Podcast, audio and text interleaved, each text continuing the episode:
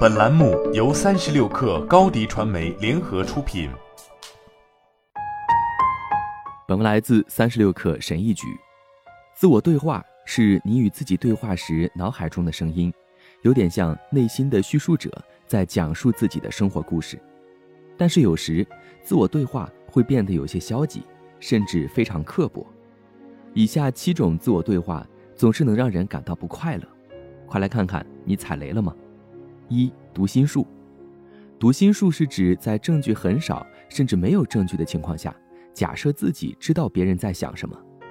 比方说，你的另一半下班回到家，他看起来很生气，这时候你的大脑开始会自言自语：“真的很希望他下班后不要总是把工作情绪带回家。”你在公司会议上提出一个新想法后，注意到营销部的亨利摇了摇头。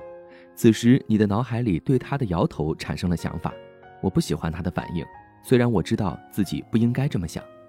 在某些方面，读心术只是懒惰，你大脑中的恐惧正在拉响警报，但你太懒了，不去核实事情是否是真实的、错误的或危险的。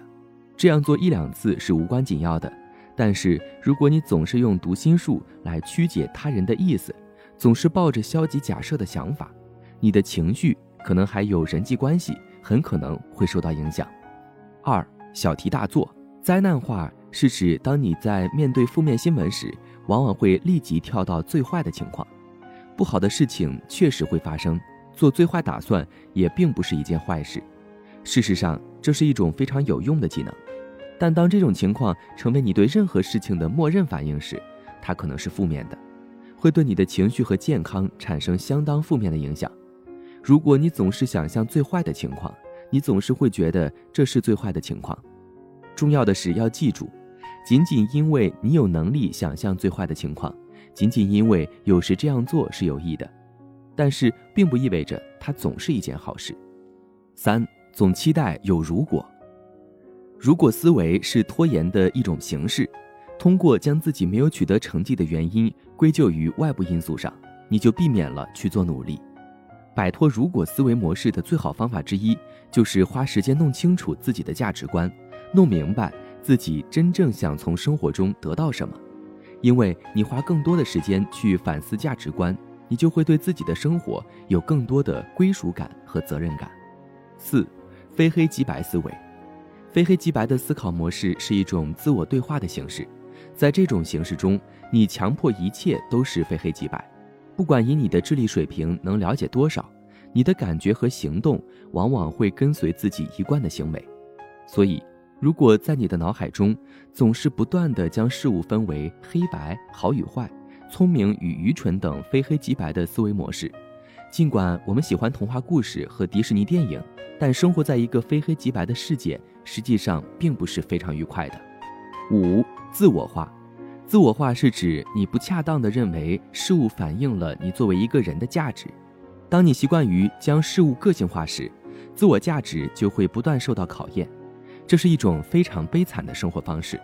如果每件事都反映了你作为一个人的价值，你怎么会不自怨自艾呢？六，总认为很多事应该去做。当然，很多时候我们确实应该做些什么。在这样的情况下，不仅仅是我们想要做这些事。或者做这些事很重要，而是如果你不做，后果会非常糟糕。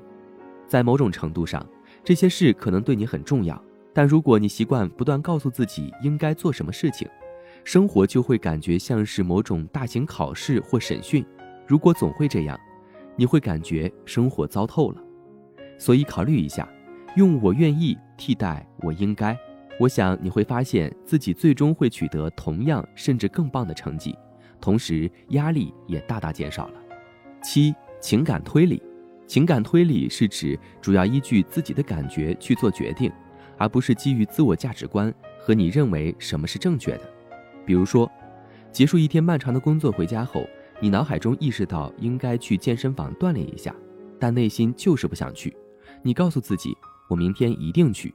显然，我并不是建议你忽视自己的情绪和感受。因为有时感受能表达出一些重要的事情，一定要听从自己的情绪，但不要盲目的接受他们传递出来的信号。尤其是自己做重大决定时，要根据自己的价值观和良好的判断力来评估你的决定，而不仅仅仅凭感觉，这一点很重要。好了，本期节目就是这样，下期节目我们不见不散。